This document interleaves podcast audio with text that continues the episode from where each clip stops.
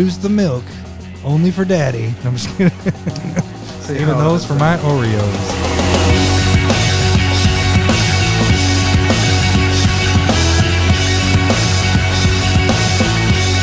Garuk is sleeping, run away, run away. He wants to hunt some walkers, first he needs some breakfast. Big ding dong, big dong. Oh, when you started singing it and it was Garuk, I was like, oh man, he better have something with a ding dong in there. That was perfect. That was absolutely perfect, Larry. That was weird. We have our... a song we haven't had in a while. Yeah. Welcome, Commander Smiths. We are the Commander Smiths. I'm Adam Smith. And I'm Lowry Smith. Don't worry. We're cousins. This is episode 127. It feels like a long time. I haven't seen you in a couple weeks because we double casted. Seen or heard? Heard. Well, seen. Oh, I'm looking at you right now. I never look at the video. I minimize you so I can see your pretty face while we talk. So it's like you're here. This is why we can't do YouTube, because I'll never look at the camera. Yeah, you'll just be looking everywhere else. Camera, yeah. Yeah, I'm looking at you, and then you'd have to wear a shirt. So, well, you wouldn't have to. Oh, sounds like a challenge. So yeah, what do we got for today? We have a couple of things. Well, I did finally make a deck. Woo! What? Yeah. Okay. So your last deck that you built was Purphoros? No. What was it? Croxa? Maybe? Was it Guys Weekend? Yeah. It was right after. Same time. We went up for Guys Weekend and then COVID hit. And then, yeah. So, yeah, this is my first deck. I built Bruvac, the Grandiloquent. Is that how you say it? I don't know. You don't know. You making me look? Now I can't see you. Grandiloquent. Yeah, Grandiloquent. Delinquent. Grandiloquent. Yeah. So kind of cheating with this one because I don't own them. I got Jumpstart cards, but I didn't get them. But yeah, so I got some Jumpstart stuff. Didn't pull really any of the high-priced new cards, but I did get a lot of reprints that are worth quite a bit. Yeah. And then we're also going to kind of talk about Double Masters because more spoilers happen today since we're a day later than normal. This is all if we have enough time. All right. Sorry. Grandiloquent is pompous or extravagant in language, style, or manner, especially in a way that is intended to impress. Grandiloquent. Thanks for that dictionary definition. I had to look it up. I was like, that's a made-up ass word. It was not. But yeah, so that's we're gonna go through the spotlight deck, and then we'll see on timing wise what we'll have there. Because yeah, last week's episode was 40 minutes of an episode, and then 40 minutes of us just bullshitting. What are you doing with your fingers? You got at least one compliment on it. So, thank you, number two. Hey, number two. There you go. Okay, so a couple things. Well, one, I kind of got to tell you a story before we actually get into our stuff. Oh, how have you been since you have not been around? Well, okay, so I have to give you a little backstory. The last week's episode... We're up in Cook County and there's like no freaking service where we're at. So I had to go to a McDonald's to upload the episode to Podbean. And that's, but server. You can't sit inside at McDonald's. So I'm like, all right, Cindy. Oh, that's a good point. Yeah. I didn't think about that. Yeah. I brought my computer in. You just had to order something, right? Yeah. No, I brought my computer in and we're standing there and I'm like, everything's blocked off. Crap. What do we do? So I was like, all right, Cindy, you're going to sit in the driver's seat and I'll upload we'll sit close enough to McDonald's that we get the Wi-Fi. Like, okay. So we order our food. We start walking out to the car and we're walking up to the passenger side.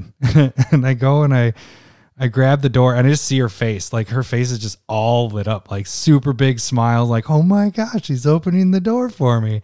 And I open it and she starts. I'm like, I'm not opening the door for you. You go open your own fucking door. And you just see her heart break. And she's just like, oh, it's like, remember, I'm working on the podcast. And she's just like, what a dick. And she's like, I thought because you hung out with Trombley that it was starting to wear off on you, because he opens, Trombley opens the door for his wife. Oh, yeah. Oh, that's very nice of him. Yeah, that is very nice. Aw. Very nice. Aw. I don't have an aw button. Do we have a button like that? No. I think we do, but I don't have it uploaded. The only thing I have is applause. Good enough. Yeah. Good job, Trombley. What a gentleman. Yeah. So... that's story number one. Cindy wanted to make sure that I told that story to show how much of a dick I am. And I was like, mental note, to make Cindy happy, open up car door. if I'm ever in trouble. Fight. Yeah, exactly. Here, honey, let me get that. Yeah, exactly. Oh, you're pissed at me? Let's go for a drive somewhere. Here, I'll open the door for you. You could, if she's mad at you and you're in the middle of the night, you just go open the door and be like, "It's for you." Like, I'm trying to sleep. Oh, I thought this made you happy. Yeah. Shut it. Well, that was the running joke for the week. It was, you go open your own fucking door. Like anything when it was like, "Hey, can you get me a drink?" I'm like, "Open your own fucking door." Story number two is, so again we get to the boat landing because my stepmom's cabin's on an island, and we have no service. So we're trying to text my dad, and like, you know, it's spotty. It was jumping in and out. Like, maybe a bar would come on, and both Cindy and I are texting. So we're there for like 10 minutes and we unloaded all our stuff, and it's just sitting there. And like I said, or I was talking before the cast with you, Zeke's still potty training. He's got pooping down, but when he says he has to poop, you have like a 2-minute window that and sometimes it's less than that. If you don't get him to the shitter, he's going to poop his pants. So he goes, "Oh, I got to poop." And we're like, "Oh." This is like a in the middle of nowhere boat landing. It's not like one that has an outhouse or anything. Yeah. Yep. And Cindy's like, "Oh, can you hold it?" And he's like, "Yep." And then 10 seconds later, he's grabbing his butt and trying to hold his butt cheeks together. He's like, "I can't hold it." So we ran over. He's being like very literal with it. Yeah, like, "I'm going to hold it." So I bring him over because I'm a professional about shitting outside, and I bring him over between two cars, and I pull his pants down, and I'm holding his. And you're a professional, exactly. All right. Well, and so he's like, "What do I do?" And I was like, "Squat in the air." And mind you, he's 3 years old, and so he's like, "Squat." Who wanted to sit on the ground? I was like, "No, just squat. I'll hold your arms." So I'm holding his arms, and he just lets it rip, just right there. Not as bad as what mine was. And then he gets done, and he goes, "Oh, I got to pee a little." So then he moves his legs another 6 inches wider, so he has enough room to pee in front of him. Nice. Yeah, so he got it done. And then I did the same trick where I wiped him, and then I was like, "Well, I'm not going to bring this with me, so I'm going to throw it further away into the woods." Make sure... Can't have anybody see that. Exactly. You don't. They want to see the poop, and they're like, "Hey, yeah, it's a dog poop." I got a poop story a little bit. All right. So I was holding baby girl during lunch. Kind of smelled, but she kind of was farty all day, so I didn't like her dad. Didn't do anything about it. And so I hand her off after dinner, and Kirsten's like, "Oh, that's poop. It kind of went through. You better check yourself." And I was like, "Nah." And so I sit down, I start reading to my son. She goes upstairs, and then you just hear, "Ah!" And she kept on yelling like that for like 5 minutes, and I just read louder and louder and louder. You just ignored it. I couldn't hear you over my reading. Sorry, honey. I was, yeah. And little Lowry is like, "What's mom doing?" I'm like, "Don't worry about it. I'm reading." No, I'm reading. Yeah. He tried to get up. I hold him in. I'm like, "We're not going up there. Danger zone." Did you ever find out then? Or is it just poop everywhere? Oh, everywhere. Yeah. It was, I think we threw away that onesie. I think that was it, I think it went like up to the like collar line somehow. Oh man. Oh, yeah. Back explosion ones. Yeah, it was. See, man, everybody's going to be turning this episode off. We were having a lot of kid poop stories. Zeke, we never had trouble with that because his poops were always too hard. We had to add well, right to this day, he drinks milk mixed with, it's not V8 juices and tomato juice. It's V8 like fruit juice and vegetables because the dude only eats peanut butter and jelly. And today we were surprised he ate spaghetti. It's peanut butter and jelly. Yeah. That's all he eats. Yeah, no, I mix juice in for Lowry's milk as well. Yeah. So but it just makes it easier and gets a little bit of. So Zeke has always had a hard stool so that it never shot up the back. We had plenty of those with Drake. Always, even like as a newborn? We never had to shoot up the back with Zeke. We had a lot of those with Drake. None with Zeke because it was pretty much. I mean, not as a newborn. Of course, you have the mustard poops when they're brand new baby. But I mean, we're still in that. She's not having now. Well, she's not having the mustard poops. Those are gone after like a month. Yeah, those are gone. But I mean, it's still less milk makes it soft. It's not. And that's the difference too. Is that for a while ours was formula from the beginning, just because Mama can produce the milk only for Daddy. No, I'm just kidding. Oh, competition. All right. Saving those for my Oreos. I would not do that. Here's a question. I don't know if you want to answer on the air. Have you ever tasted it? I don't think so. I might have tried it for my son just to like, what's this like? And then is this something I'm gonna like? No, I don't think that was what I was wondering. Pretty sure I was just like. I'm a curious guy. What's the weirdest food you've ever eaten, like ordered? Me? Or made? Yeah.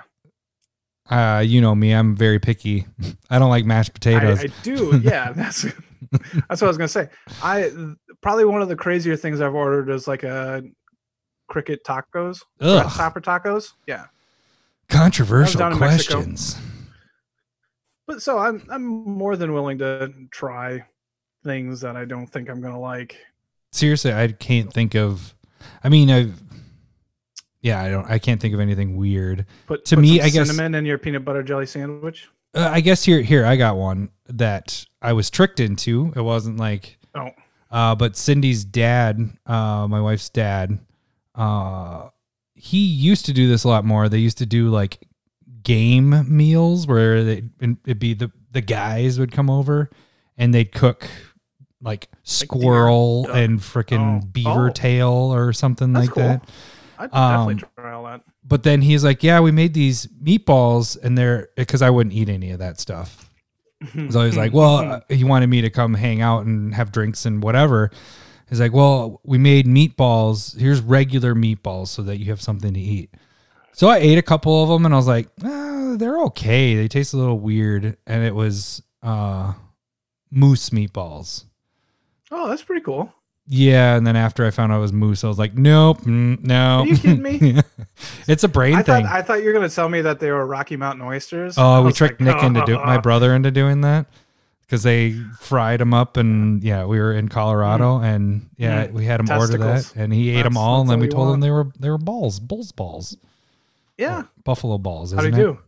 He ate it all. I don't know if.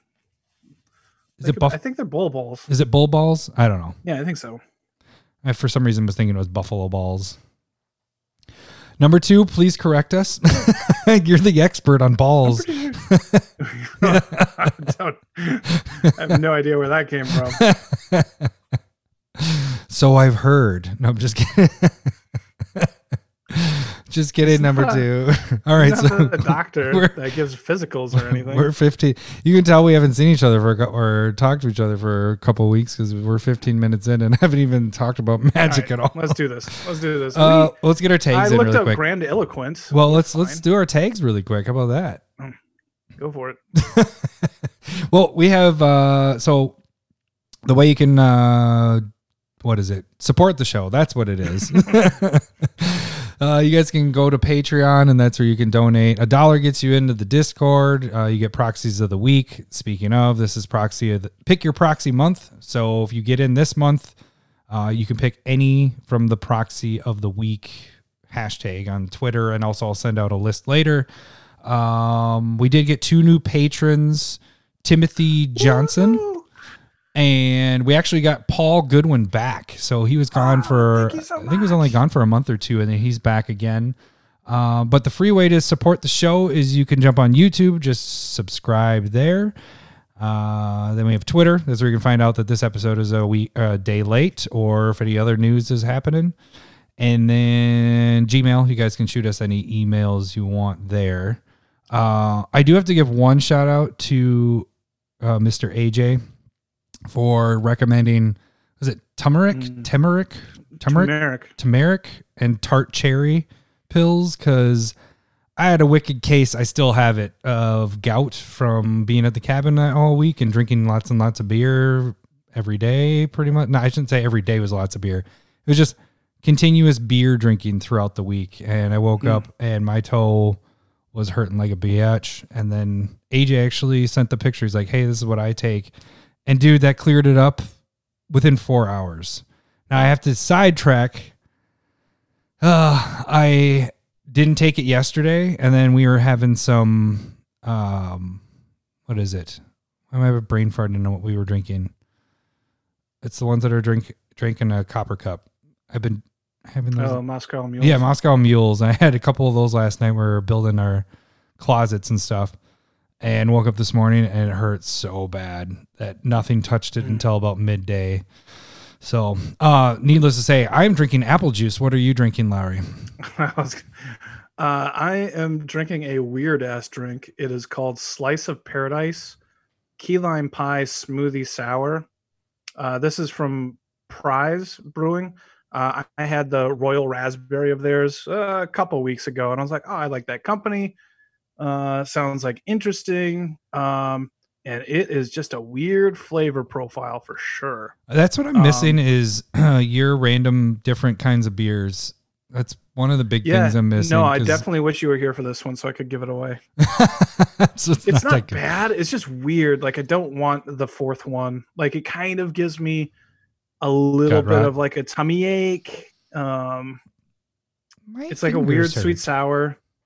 It's almost like they went overboard on, because they had this like weird, you see that like flavor profile, that little like kite looking thing there? Kind of. Yeah. And it's like vanilla's way over. And I think they're trying to compensate for getting like the pie crust flavor in there. And it just really overpowers the whole thing along with a weird sour. I don't suggest this one. It's really weird. Or maybe it's for the whipped cream flavor or whatever, but I'm not a fan. Sweet. So you have 3 more to drink? I have 1 more. I'll probably save it for next week when my brother works with me, and I'll just hand it off to him. Be like, here you go. You try this. Yeah. All right. So we actually get to the episode. A spotlight deck. So what do we got here? I guess that's me. Very good. What do we got here? You made Bruvac the Grandiloquent. So... this was an interesting deck. So what Bruvac is he's 2 colorless and a blue. So just mono blue deck here. 1/4, if an opponent would mill 1 or more cards, they would mill twice that many cards instead. So the hard part, and I kind of discussed this with Laura, and I might have even mentioned on the cast before when I was talking about the deck, is it's difficult to mill everybody and not get people pissed to kill you. So, because you're dealing with a lot more, like to kill somebody, I'm dealing with their deck and not life. Life is a lot less, there's 40 life per person. People are hitting each other. Milling, it's a lot more difficult. So I had to deal with, not necessarily 300 cards, but yeah. You're way more than 120 life. Right. You're at least, let's say this, you're at least dealing with double, if not 2.5 times more. Is that equal, right? 120, 240.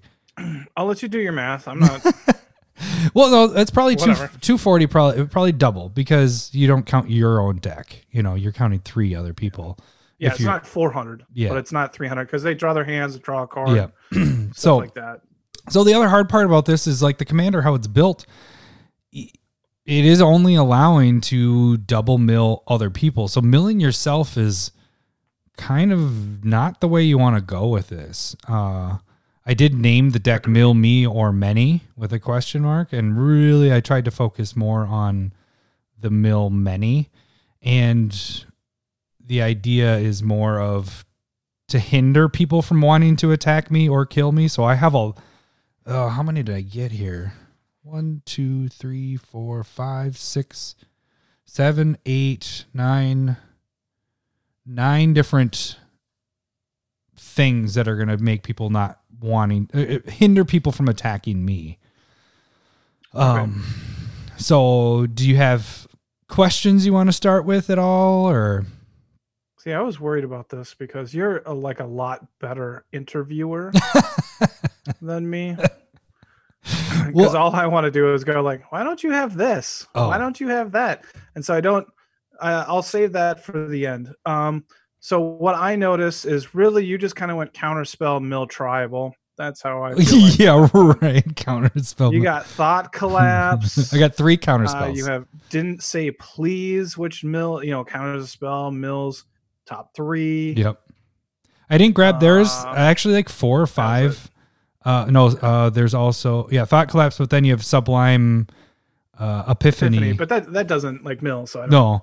That one I was. You got 2. What I like about it is that it has the protection in it, but making another token of something else that mills, because you're making a token of a copy target creature you control. That's kind of cool. Yeah. Like and then I'm also getting a draw off of it and bounce somebody's, and then potentially I'm countering a spell. So I have 3 counter spells. There, it was tough to do. How dirty do you feel? Not bad. Because I don't have a lot of other protection, which really sucks. So I don't know how the other protection I added in here, which is still on the fence if I'm going to cut it or not, is Rain Academy Chancellor, which that one is... It's interesting. Well, because I'm wanting to draw cards with this deck because there is a lot of enchantments that I have that when I draw a card, it does something to other players, you know, milling other players. So this one is kind of potentially on the cutting board, but I only have 17 creatures in this deck. So I'm really lacking creatures, but what it does is you're not attacking either, and that's one card that I had a question about, which we'll get to at the end. But yeah, so this one is whenever you or a permanent you control is the target of a spell or ability controlled by one of your opponents, you may draw a card. If she's enchanted, you can draw 2 cards. But this was more to hinder other people from destroying my stuff. It's almost like a protection. And if they do destroy it, then I get to draw a card from it. And most likely they're not going to be like, oh, I want to kill her. They're going to kill your other thing. So you're always going to keep drawing cards from the other stuff that they're destroying. Yeah. And I mean that I think this card is pretty meta dependent though, too. Like if people are playing a lot of Wraths, then it's not very good. Right. But if they're picking off your stuff, and I think that's what I'm worried about with this is what ended up started happening is this turned into a really heavily artifact based deck. I did notice that. Yeah. Yeah. So, I have a lot of things that could get picked off where it's going to be targeted that way. Most likely, you know? Sure. Absolutely. So that's what I was like, cause that was going to be my next thing. You kind of got stacksy in this deck with like Static Orb, Storage Matrix, Ward of Bones. Yeah. Those are real pain in the ass cards that will get a table going, all right, let's fuck. Well, that's what I fuck this guy, but that's kind of weird. I never say that. But. Well, that's the thing. So those are my hint, that's my side theme is hindering people instead of just because really if I was a normal player with this, you just stack it up with counter spells. You get your spells and counter spells. Because I'm mono blue, and that's the way you should probably play this deck. But I don't like using counter spells. I want people to play. So instead, I hinder people from other ways. So you add Back to the Basics in there. And like you were saying, the Static Orb, Storage Matrix, which is, I didn't even know about. I have to get that card because I didn't even know about that one. That one's pretty sweet because it's, as long as it's an artifact for 3, as long as it's untapped, instead of each player's untapping their permanents during their untap phase, they choose either artifacts, creatures, or lands, and then they can only untap those. So me, I'm not attacking, so I'll have my creatures. I'm basically just going to untap my lands, and then just keep casting spells. Everybody else is going to have to choose, which, am I going to keep attacking him or am I going to want to play mana? So that's going to be, and to be honest with you, I've been wanting to build a Dick deck for a long time, but combining all the stuff that are Dick cards. And this is my kind of mini Dick deck. 'Cause I'm not killing people. Mini Dick deck. I'm just, you mean like a Pinky Dick deck or what? No, it's a Smith Dick deck. No, that's a lot bigger than anybody would think. We just put the illusion out there that it's small so that when you see it, you're like, well, I thought you said you were small, but you're average at best. It's managing expectations is important. So, yeah, I added a lot of cards that could piss people off and will, but I'm hoping by the point of when they're like, oh, shit, this sucks, that it's kind of too late to do much unless your mass... board wiping or bouncing. Did you notice one thing I don't have in here that I always have in a blue deck? Oh, that's a good question. I had one on my notes, but no, what do I always have if I'm playing blue and I do not, that you don't like playing with? That's a core card for Commander. It's like one of the top game winners. Oh, Cyclonic Rift. Yeah. I did not pop this in here. I should, but I was like, I'm going to try to not play with it. Probably should. I'll see how this plays, and then it might pop back in here. But instead, I use Aether Eyes and Aether Spouts. So I'm just going to kind of deter people from, if they decide to all-out attack me, I'll just bounce those back. But those might get changed. Well, the thing is, you can do... They don't have to be attacking you with those either. It's just it could be somebody else. Yeah. And so if somebody's like really just going to run over the board, you're just like, well, all of them, gone. And that's Blue's style of Wrath, along with Cyclonic Rift. So I think those are really good cards to have in there for sure. Going back to the Staxy thing, I was wondering, did you consider Meek Stone in here? Oh, did I? No, I didn't actually have Meek Stone as one of my cuts in there. So which keeps your, the bigger creatures. Well, I thought about Ensnaring Bridge. Meek Stone might be a good idea though. I put that. Yeah, Ensnaring Bridge wouldn't be bad either. The only problem I was thinking about with Ensnaring Bridge is I felt like I might draw too many cards and then it would not work as well, That could be a good point. But you do have like Silent Arbiter in here and Crawl Space. And so maybe one more. Yeah, Meek Stone might be a good one. I'm marking that as a possible ad. But I don't know about Ensnaring. I guess I could potentially do that. Did you get Storage Matrix from the idea? Because you have Urza, High Lord, Artificer in here. Do you know why I have him in there? He's my mono rock. Yeah, that's what I was thinking. But you know how that works with Storage Matrix, right? Well, I figured I can tap it, and then I don't have to follow suit with Urza's stuff. Same thing with Static Orb. Yeah. And there are a couple other cards that work that way, I think.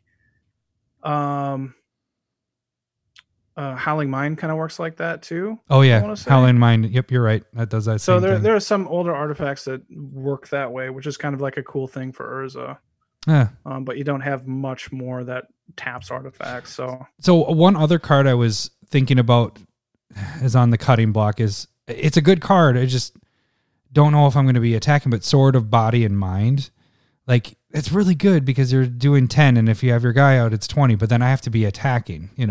But you're attacking somebody that has green and blue. So that was one I was like, it's perfect for an attacking mill deck, but I don't know if I would do that in this or not. And that kind of... I think just getting in there, along with it being like a bit of protection, like from green and blue, I think it's something, because you're not looking for the damage, but 10 consistently you know, really 20 is not a bad thing to do. Yeah. Let's see. What else did I want to mention?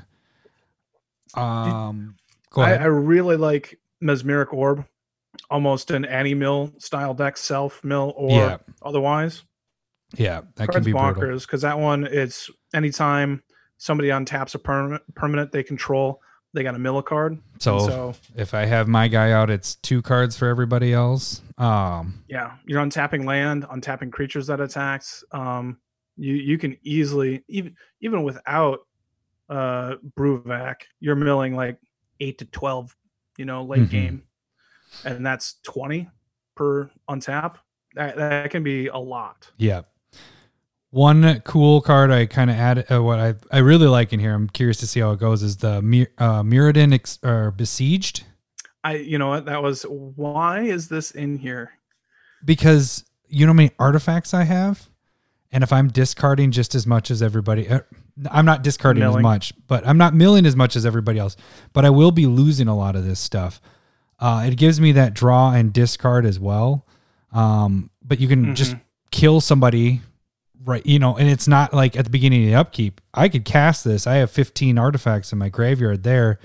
I say, go, that person's dead. You know, you can just ping off people if you have you get this late game. If you get this early game, I can just cast it for the first one and get 1/1 colorless mirror artifacts for blockers if I want, or it gives me another draw. You know, the is it looting? Is the draw and discard? Draw and discard. Yeah. So that one I actually was pretty excited about because it has a little win con built in. It doesn't win you the game, but it kills a player. Yeah, it stops somebody. And I do like, you know, drawing a ton of cards is what you want to be doing anyway. And then you have like Sphinx's Tutelage and Teferi's Tutelage in here. Yeah. And that stuff doubles as well. Like, and Sphinx's Tutelage becomes crazy in Psychic Corrosion does that too. Yeah. Psychic Corrosion is brutal. Whenever you draw a card, each opponent puts the top 2 cards, whereas Sphinx's Tutelage is you have to pick opponents. You know, same with Teferi's Tutelage. But that can keep going because it's if they both non-land cards. So it counts all of the 4 cards. Correct. Like if they have 2 of the same color, you repeat it. So that can kind of happen. That becomes really powerful. You know what I'm also really excited about is I got 4 Planeswalkers in here.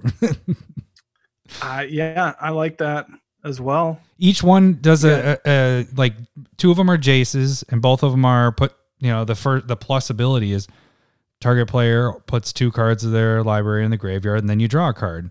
But then Jace Memory Adept, like you're 0 right off the bat. If I have Bruvac out, you can have somebody do 20 cards into their graveyard. So it's kind of brutal. And then I did Teferi Master of Time, so the new Teferi, because I'm like, that is a draw engine right there, you know, because hitting everybody's similar turn. To the Mirrodin Besieged thing. Like if that's something that you're wanting to do, if you want to do it every turn, heck yeah.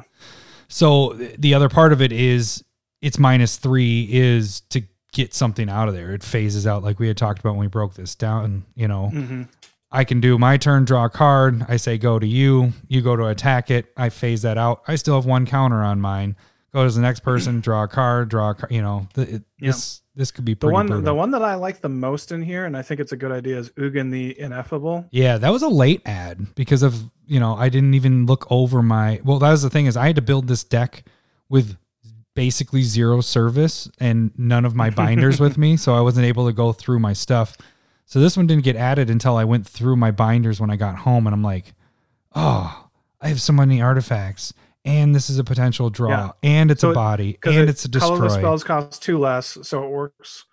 Yeah, it just does it because blue has a trouble destroying per se. You could have Pongify, Rapid Hybridization in there, but like this, it just gets rid of a colored permanent, which is really good, and creating the bodies, which end up drawing you like a central card advantage. I think this does a lot in your deck. Yeah, that one was a really fun late ad. Another one that I'm kind of excited about doesn't really fit with the theme as much, but you played this recently, but that's what kind of got me to trigger with it was the Mystic Remora.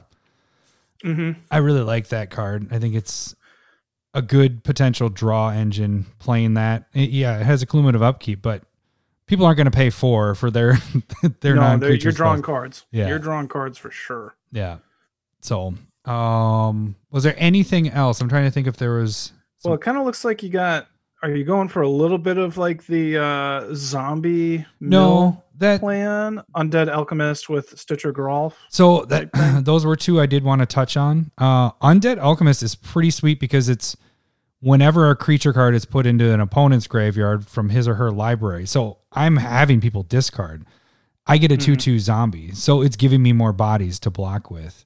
Not to mention that if I deal damage with zombies, you do that as well, but that's not really what I'm looking for. It's more of I'm getting bodies from and exiling their graveyard. So it kills off decks that are like your deck. What's his name? They can play from your graveyard one type of each spell. Muldrotha. There's a lot of decks that do that. So kind of eliminates that. And then Stitcher can give you a huge big body. And by everybody topping, if you have your commander out, 6 cards. Mm-hmm. So that could be brutal with that as well. What I was trying to do was trying to hit multiples at once. There's a lot of pretty brutal spells where it's targeting one player.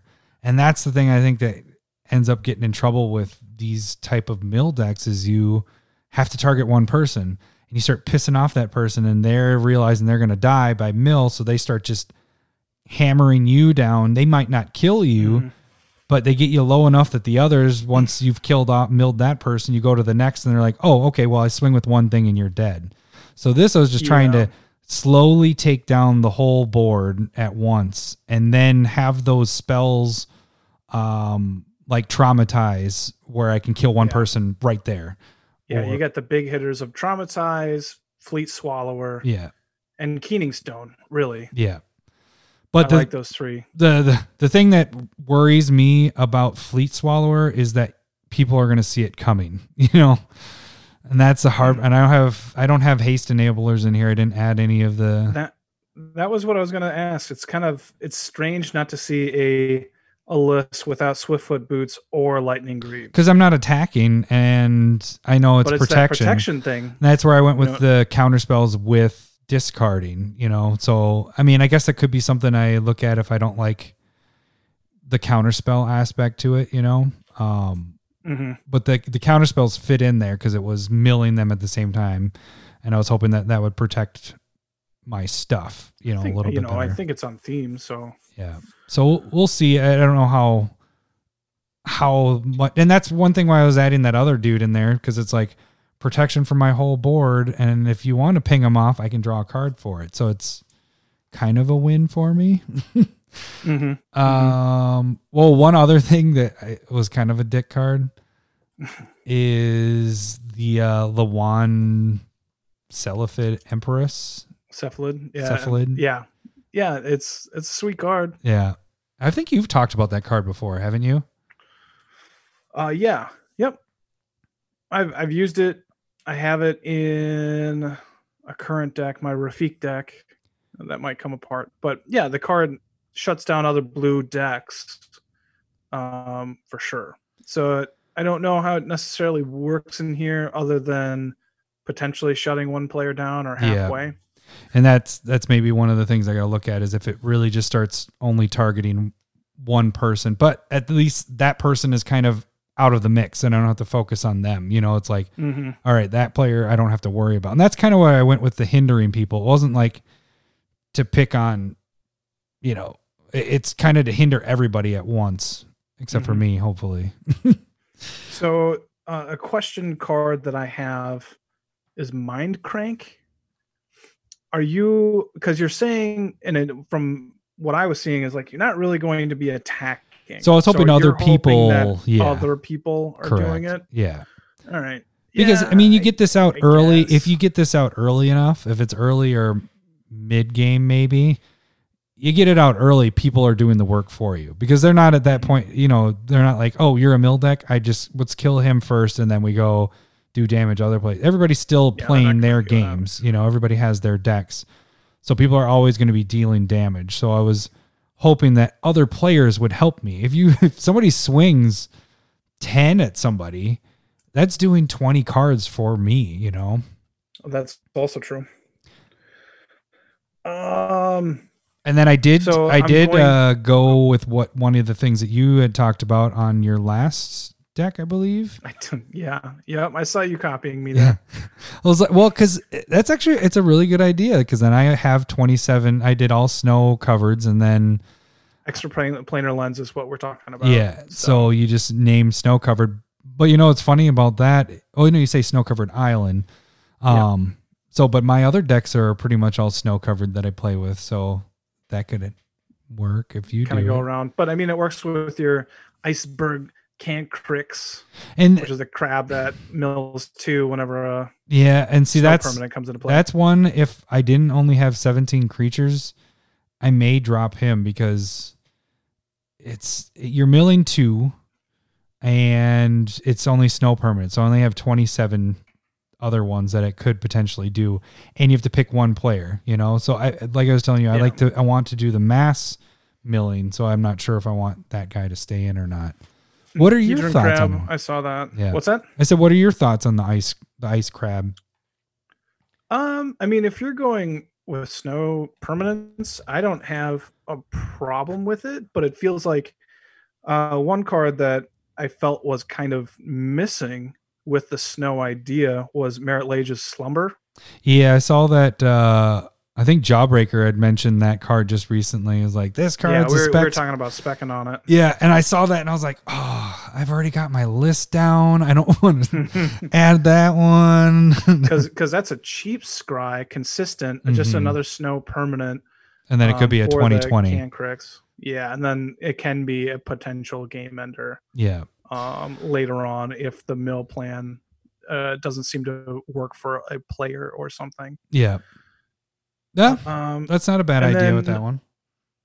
And then I was seeing that you weren't running any fetches. Nope. And you do have 2 cards with a landfall in here. Technically 3 with the Iceberg Cancrix, but Hadrian Crab and your Royal Elemental. Yeah, all of those I'm like, if I didn't have a lack of creatures, would probably not be in here. But yeah, you're right. With fetching, it would help a lot more with that. But the problem was, Back to the Basics could ruin me with that. No, I guess not with that because it's untapped. Yeah, because the non-basic lands don't untap. It's not Blood Moon. Yeah. It's almost worse because making it so they don't untap anymore is kind of brutal. It's sweet. Yeah. And then one other card that I just kind of started using, I put it in Calamax, and people don't like me for it, but it has the Helm of the Host Spark Double effect. Which is Sakashima. I don't think I know that one. So what it's just, it comes into play, and then it's a clone of whatever.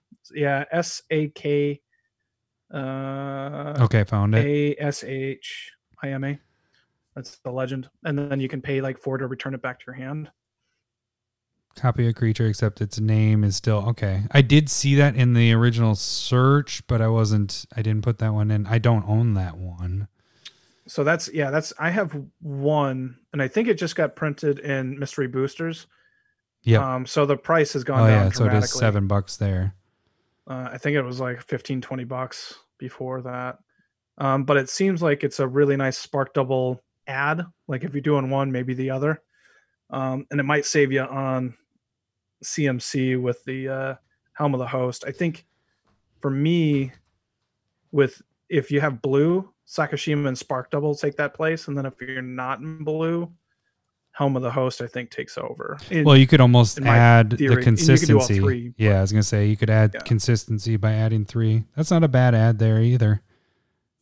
So those were the thoughts, the quick hits I had 10 minutes before I looked at.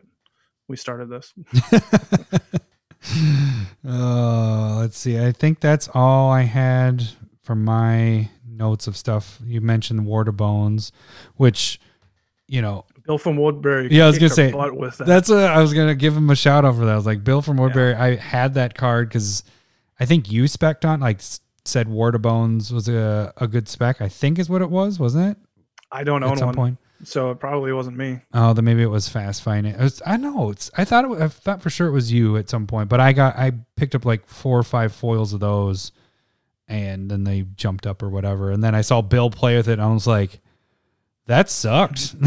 No, that made it really tough. Yeah, if you don't know what Ward of Bones, we're saying it, but what it is it's 6 to come out, so it's a really hefty artifact, but it says each opponent who controls more creatures than you can't play creature cards. The same is true for artifacts, enchantments, and lands. So if you're light on one, which mine will be creatures, you can pretty much hinder some tables if you're only playing one creature out. Mm-hmm. I think that was it my stuff on there. I've kind of goldfished it on Tapped Out. I played it a few, and it seems like it works pretty well. I think the nice thing is it's not going to hit people right away. It's more of a setup. So you're just setting up your pieces to make it so people aren't attacking you. You're getting your monorocks out, and then things start to go kind of out of control. Oh, Larry's on beer number 2. I thought I hit it. I was trying to keep away from the mic.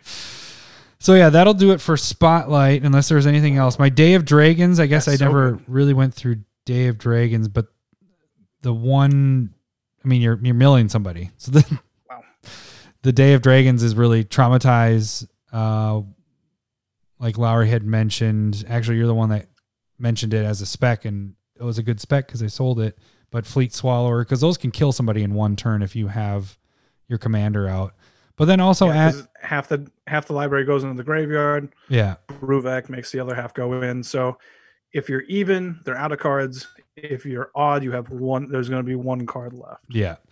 And then Mirrodin Besieged is kind of a side.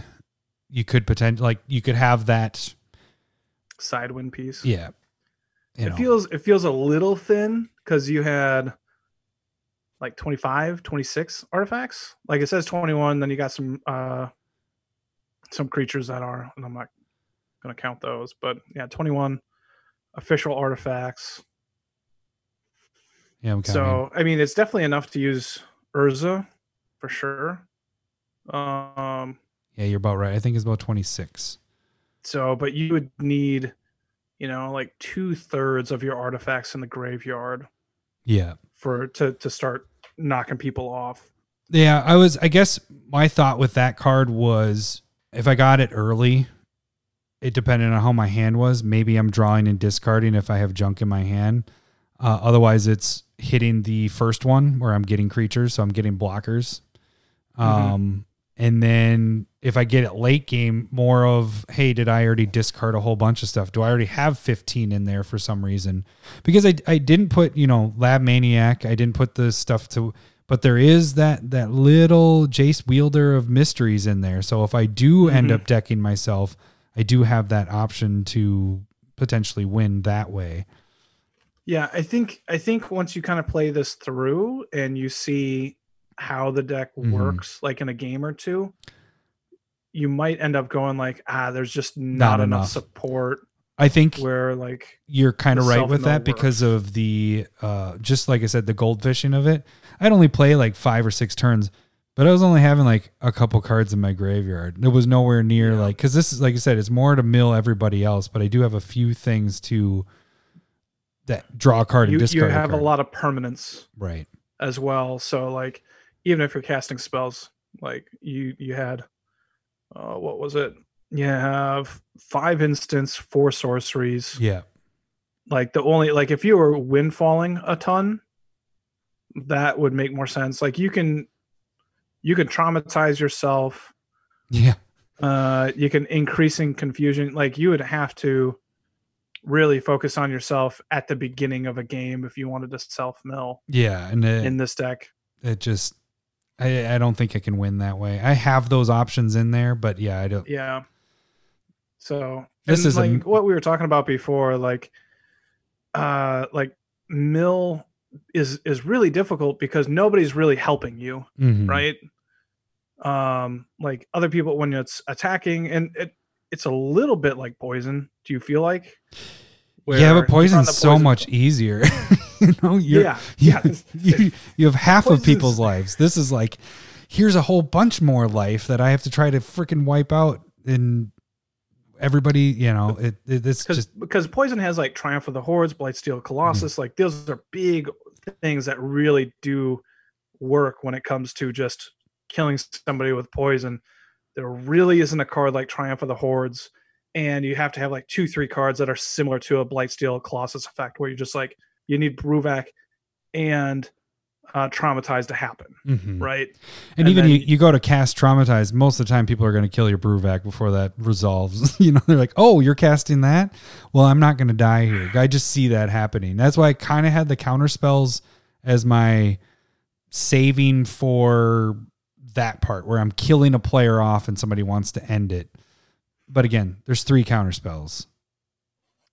So hopefully you have one of them. I think what you should do is probably add in 10 to 20 more counter spells just to feel the power of it. Just go complete. Not what I would play. Play the deck maybe even once. 30. Yeah. Play it once. Go, I hate this. Half and half. Half mill, half counter spells. Yes. I think that is what honestly you want to do. Doing that would probably be better, you know, but I don't think I could do it. I would hate myself. A card that I made a 60 card casual around. You remember Dreamborn Muse back in the day? Yeah.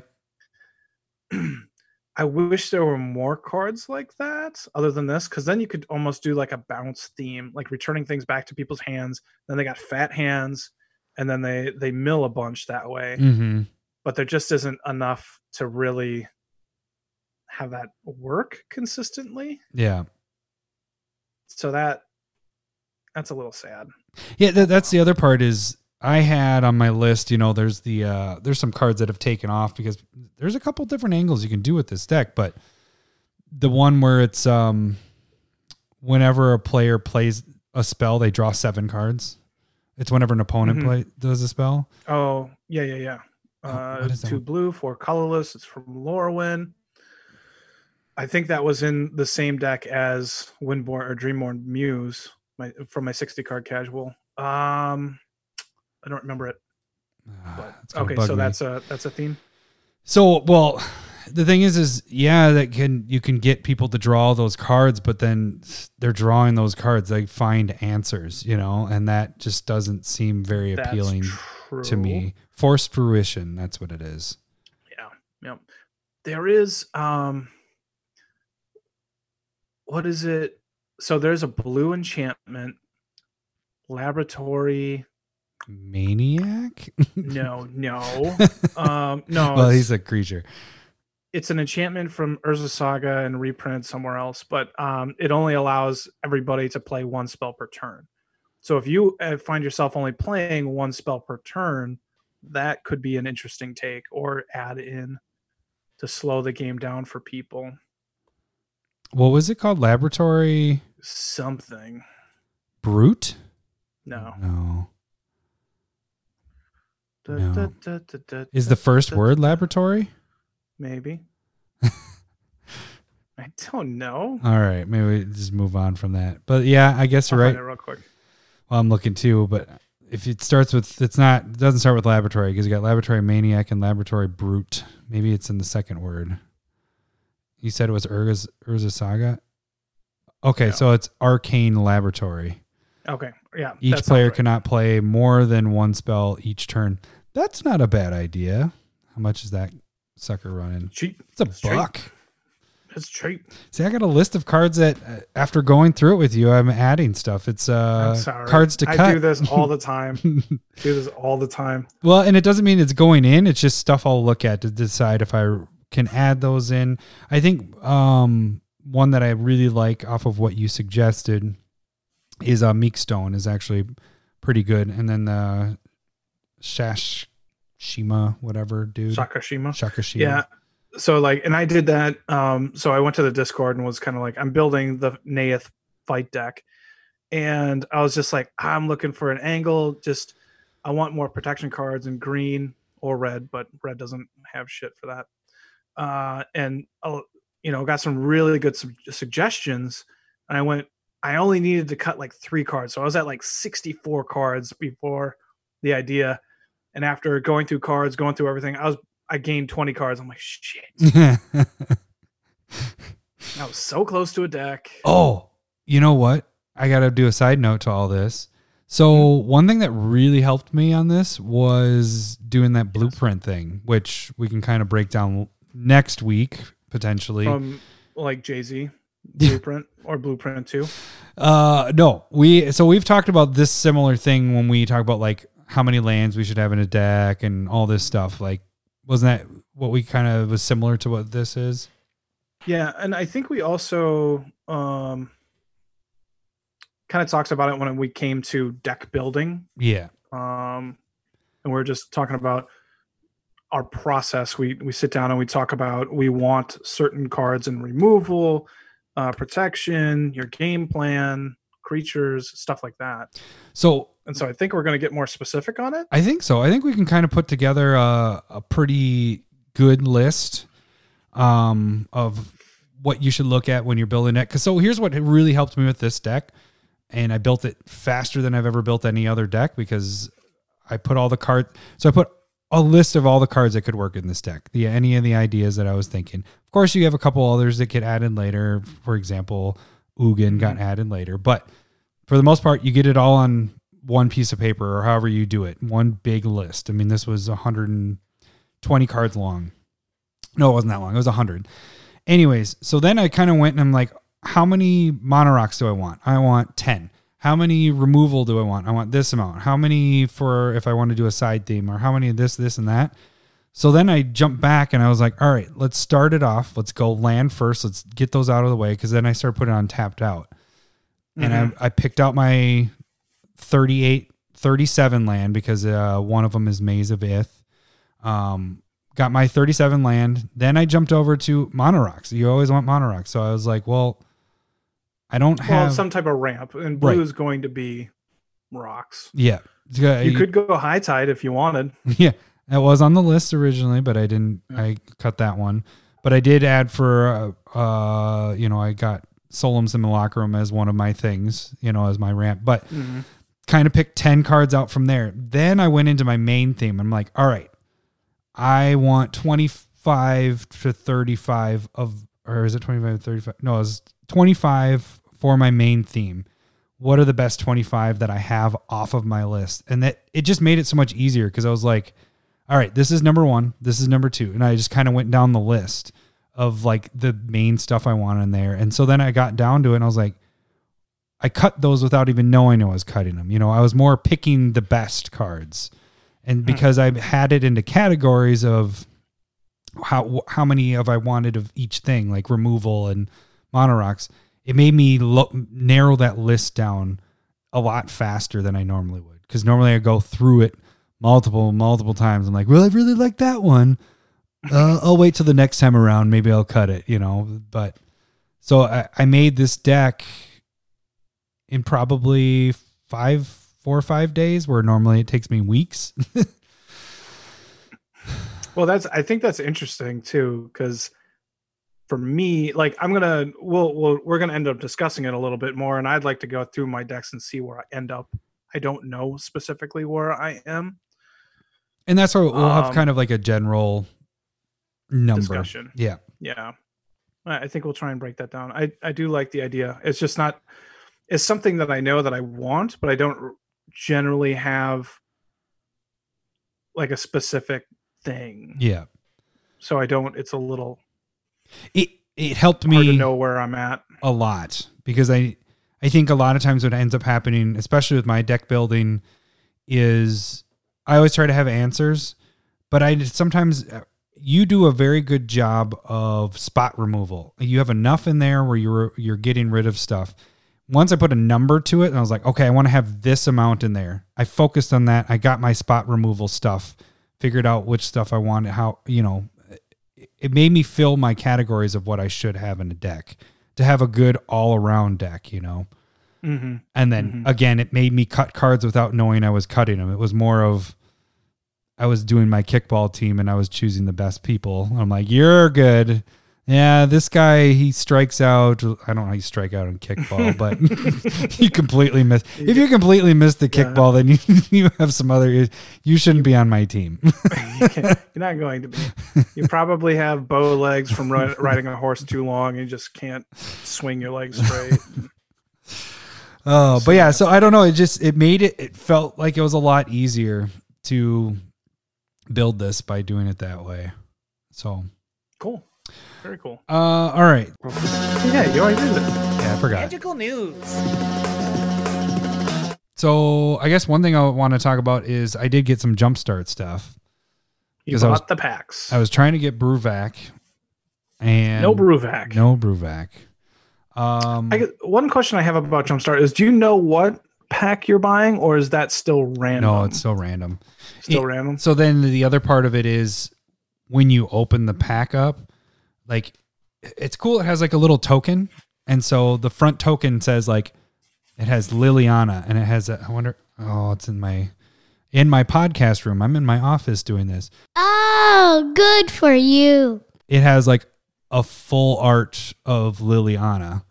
And it actually has the backside is a magic card. So it has the magic card backing. And so it's telling you it's, one's a raised dead deck and but the one that was Liliana was the Liliana Planeswalker from M20 or core set 21. And the funny thing is so there's M21 they're mixed cards in there? Yes. That's when that's kind of the crazy thing is the two packs, the very first two packs, one was Liliana. The next one was the white Planeswalker. What's his name? The new one? Basri. Yeah. So it was both their pictures. Okay. And then I got them and another rare or mythic from Jumpstart. There's all core set 21 mixed in with this. What? Yeah. How would they do that? I don't know. That's weird. So I had thought that you bought both packs, like M21 and Jumpstart. So, and then the packs that had the Liliana and that Basri Ket. Came with the M21 special lands. All the other packs that did not have the M21 Planeswalkers had the Jumpstart special land in that spot. Otherwise, you got all core set basics, the not special ones. You get what I'm saying? It was like 8 of them. So they're just all over the fucking place. Yeah. No, and your rares, your commons, and uncommons is a mix between M21 and Jumpstart. And then you get the one card in the front, and one of mine was a lands matter, and so of course my rare was. It could be different ones, but I got Oracle of Moldiah, so that was one of my better rares. The basics are what I want to sell them, because they're cool. They have different. They're different than your normal basics, but they're. Basic lands? They're not full art. You sound like me. They're not full art. Just basic lands. No, they're just not full art. All they are. One of them's $6 because it has a dog in it. The dog plains one is $6.50. Then that's not even the most expensive ones. Yeah, no, the Phyrexian one with Phyrexian. Well, besides him, wordage. That one's sweet. What else? I got the. That's the most expensive. That's $17. Then the next one is it's the planes with the knights. That one's $7.50. I don't know. But I did get. So what did I get from my big race? Oracle Moldiah, Reanimate, Exquisite Blood, Rise of the Dark Realms, Phyrexian Tower. Those are my big hitters. Yeah, no, you definitely got some good rares there. So yeah, I think I spent $120 value wise of things that were like $4 or $5 or more. I got up $220, and so I kept a few cards because I didn't have those planeswalkers. But then I'm gonna sell. I should be able to make all my money back with just the ones that I already had. So I don't know. It's interesting. It seems cool. I think number 2 also said it that it'd be cool to take 2 of those, mix it together, and play with somebody. That doesn't do what it's supposed to do. Yeah, but type thing. Yeah. It's not Commander. It doesn't seem like it'd be that fun. Well, I think that, in-person play is really tough. Getting your hands on this product seems to be maybe kind of hard. Yeah. Well, it does sound like this is going to be printed over a long period of time. Is it? Okay, so, I didn't hear if that was or not. That's my understanding, is like it's not just like a wave or two. I think it's going to be more similar to like mystery boosters coming out a bunch. Okay. In waves. Over a period of time. Yeah. Oh, really? One more thing. I did not get my Godzilla lands like everybody else. The rest of the world got theirs today because my zip code is still from the first two secret layers. I was living, on the camper at Cindy's parents' house. For some reason, when I did the new secret layers, I put in my address here. I think it auto-filled with their zip code. Which it shouldn't, because it's Elk River and not St. Cloud, completely different zip codes. Mm-hmm. I noticed it when they sent me the thing saying, your order's almost done. It's going to be shipped soon. And it showed my address with the wrong zip code. So I contacted them right away. I was like, that's the wrong zip code. Can you change that before whatever? And like, nope, too late. It's already gone through the process. And then I got a notification the next day. It got shipped. And they're like, well, what you can do is hopefully they figure it out. If they don't, it's going to come back to us. Then you're going to have to file a claim, and then we're going to have to start the process all over again. It was just like, God damn it. And in the meantime, they sent another thing for, oh no, they didn't send it. I went ahead and I was like, hey, I also bought the summer drops. Can you change the zip code on that? Because I see that it's wrong there. They were able to change that. So meanwhile, I'm able to track I saw my Godzilla lands go to Minneapolis. And then I saw them go to St. Cloud and then back to Minneapolis. And now they're gone from Minneapolis. I don't know where they are. They're not at my house. Not there. No, that stinks. All right. What the last thing, what else got kind of spoiled today? Some double masters. Woo. What do you think? Cards look cool. What do you think about that Karn? That was the buzz Karn of the town. Weird. Yeah, it does look really weird. It's not my style. No, like I saw somebody go like, players asking for older art on newer cards. Wizards gives us older art on style on new card, and everybody complains. And it's just like, they gave us the bad kind of art that I don't think people liked. Yeah, there was a lot of. I did see somebody on Discord say that they liked that, and I'm glad that you like it. It has to be for someone. You hope. The only thing I think is cool is that those the Urza's lands and Karn fit together as one big picture. The Karn just looks so weird. Yeah, the lands look fine. It's all on the same style, but for some reason he looks like he looks like somebody stuck something up the backside, and he was not expecting that at all. He's just like, like it's like a confused surprise. Yeah. Like I don't know if I like this or not. What's going on? He's telling I don't know. Yeah. But the other full art stuff, there's we got Sword of War and Peace. That looks, I like that new alt art. Yeah, that looks really sweet. Through a pillar. I'm not sure if I like the Wormcoil Engine art. Alt art? Yeah. Yeah. It more looks like a leech thing. I don't know. It doesn't look like it does look like a leech. Like Wormcoil Engine just looks like it has tons of mouth pieces. This has like the symmetrical four, I don't know, corners to it. I don't think I like it as much. And there's hooks. Yeah. That's kind of, I guess, cool. Exploration full art looks pretty sweet. Yes. That one looks awesome. For sure. Then we got Jace again, which is pretty cool. Yeah, but that alt art, they just went borderless back on that. That's all they did there. They're giving, we're thinking, right? They're doing the basics from Unhinged or for I believe it's Unhinged. So that's the promo lands. So I think that's going to be in the really expensive packs. Yeah, the VIPs. Expedition map. I think that art looks really cool. And then are you okay with that being a box topper? Yeah, I saw people argue it, and Pleasant Kenobi had a good point with it, was this is still going to be a $40 card. I mean, people use it. It looks really nice. Even if it is a common, uncommon, whatever, it's a used card in a lot of formats, including ours. It's actually a pretty good card for that. I'm not upset with that. It's the same thing as when we had Ultimate Masters. We didn't have all of them were rare or mythic. No. Because we had, what was it? Eternal Witness was one. Kitchen Finks. I just kind of looked through that today too. Yeah, Kitchen Finks. That might have been the only uncommon, no commons. Yeah. But this one, there's going to be 8. So right now we know there's 3 Tron lands and Expedition Map for commons and uncommons that are bumped up for the box topper. Then you got 4 more coming that we don't know yet. Yeah. So assuming that they're highly used cards, which would be, at least good for those formats, wherever they're going to be used. Maybe a Soul Ring, another Soul Ring art. I mean, that could be cool. Yeah. But right now I'm not there's some cool rares. I'm fine with it.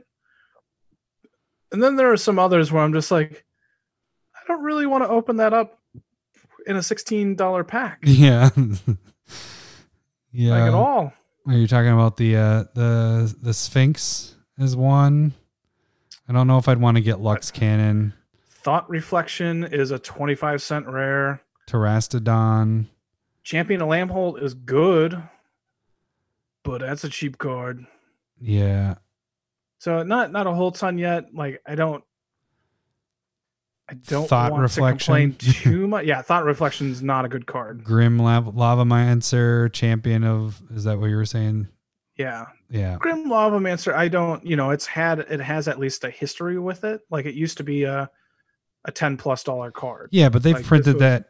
I think even Saffron Olive just said they just printed this in Jumpstart, wasn't it? Did they? I mean, yeah, I can check. I think I actually got one. No, yeah, I did. I got one of those in my Jumpstart. So they just printed it in Jumpstart. I'm a huge fan that they bumped up Baleful Strix's rarity to rare. Oh, I didn't notice that. Did they? Yeah, and then they left Magus of the Abyss at rare. That's something that could have went down to uncommon. Yeah, for sure. So I don't know. We'll see about Sun this. Sunforger's sweet, but that's again not something I want to open. That's a problem. The mythics look sweet. They're probably going to hit it out of the park with mythics. But if you're buying a $300 box and you get 3 mythics, that's just not going to do it for me, right? Maybe. I don't know. Maybe. Well, because you're getting two rares per pack, right?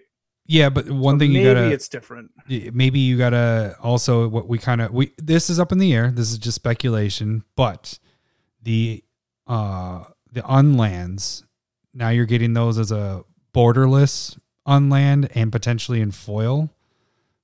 Those could be pretty brutal, don't you think? For money wise, there you go. Basics again. I think those are promos, so I think those are going to be in the VIP packs. That's what I'm saying. Yeah. Or you're more saying the whole box in a normal. No, what I'm saying is if you're doing a VIP pack, that's a bit different because my opinion doesn't matter on that. I'm not spending $100 on a pack. I'm just not going to. And I'm sure, I'm sure the value's there for sure. Yeah. But I'm just not willing to.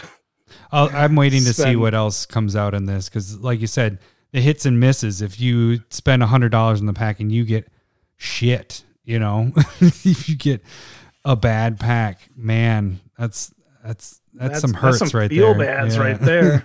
So really what we've talked about in the past is buy a box and then it's 4 packs per box. Yeah, and you're spending $400. I think somebody, John on the Discord, got it for $260. Jawbreaker, 360. Yeah, that's what they're going for about right now. Is they're going for $85. It's just not my, it's definitely gambling. Yeah, and at this point, I have a pretty good collection. I think I'm pretty consistent on not needing to pimp. I have most of the cards that they've put out. I don't think there's a single card where I'm like, I need to get that now. I want the unstable, no. unhinged lands in foil. You have those. Yeah, I have some. I have 4 islands, 4 swamps, 4 mountains, maybe a forest or 2, no plains. Oh, good for you. That wasn't necessary. I wasn't sure if you heard it. I was like, oh, dang it, you can't hear it. You just kept a blank face. Well, I do like exploration because I do like that exploration for the alt art one. Mm-hmm. Like, oh, yeah, that does something for me. Mm. And then I did years ago when it was reprinted in Conspiracy, it dropped in price. And that's when I got my first one. I got mine. They altered it. So they extended the art, the borders and everything. I think I traded them like for Gorilla Shamans. Oh, really? No, that's not the right card. The one where you discard it and you get a red mountain or red mana. That so I traded 4 of those for that, and I was like, "Fuck yeah, that's sweet." So you have one that's like an alt art one. Yeah, sweet. Somebody did that, and so I'm just like, "Well, that's kind of pretty unique for me." Mm-hmm. And I do have a Conspiracy version as well, so I like the card. That's pretty sweet. But I got something a little more customed. They also have your it's not on Goldfish's page, but on their box, didn't they have what's her name? The artifact. Oh, Brea. Yeah, Brea was on there. Yeah. That'd be sweet if they have an alt art on that. I'd like to see that. Yeah, it's probably not gonna be alt art. Well, maybe. Well, yeah. Because they could have the original on the box. And then a different art. Yeah, because they did that with Karn and everything. Yeah. Yeah, so this will be interesting. I'm excited to see what this week brings because I think we're going to get... Do you think all of them by the end of the week? Probably. So I don't know. By next week... They just want to do just like a fucking barf it out that quick. Maybe. Well, I mean, we have... What's next? I think there's another... Zendikar. Yeah, but there's another... like Commander Legends is coming out in September, I think, or something like that. What? No, I thought that was like December. There's the green one that I keep getting mixed up with Legends. I think the... Oh, no. That actually got pushed to December as well. Oh, did it? Yeah. I think there was an announcement. So it's just the green spellbook with like 15. Yeah, but they weren't saying it's not going to be a spellbook. I didn't think. Well, it's the same concept, just in green instead of attached to a planeswalker. Yeah. I don't know. Well, they got to have something coming up here. This can't be because Double Masters comes out when... I guess I could type in Google Double Masters release date. No, I just did it. August 7th. Oh, so that's not that far away. We're looking at basically 2.5 weeks from now. Yeah. That's kind of insane. So probably will be by the end of the week. Yeah. Fully released. So Zendikar Rising comes out in September 2020. Oh, geez. Okay, so we have 1 month after this comes out, and then we have Zendikar. Yeah. Yep. And then I don't have the subsets. Kind of interesting they slowed down and haven't done a Secret Lair release. You know? They were really pounding those out. Now they've kind of just stopped. God, there's so much fucking product that they put out. It's crazy. So we got Double Masters, August 7th. We have Zendikar Rising in September, November, December. I'm sure they're going to pack full of stuff. And then Commander Legends is December of 2020.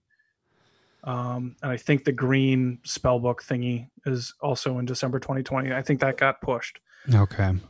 So that was probably going to be one of those months, and then they just pushed it, probably because of COVID printing problems. Yeah, everything else kind of got moved around. And I think that's everything that we know of. God, October, November is going to be nice. Nothing until they go until they're like, hey, here's Secret Lair this, Secret Lair that, Secret Lair Ultimate, Secret Lair Masters. That's what we need. All right. Well, we should probably wrap this up, don't you think? Yeah. Yeah, I think we're good. Hour 20. Yeah, we did pretty good. We cut that last 3 minutes where I was like, meh. I didn't cut anything. What are you talking about? All right. So next week, maybe looking at blueprint, building decks, and talking about Double Masters probably, huh? Maybe trying to figure out if it's worth buying the regular box. Worth it? Yeah, I mean, if we're doing a full-on half-ass set review. Yeah, we can kind of. I think that's the way to go. All right. Well, that should do it for this week. We will catch you guys next week. Thanks for listening.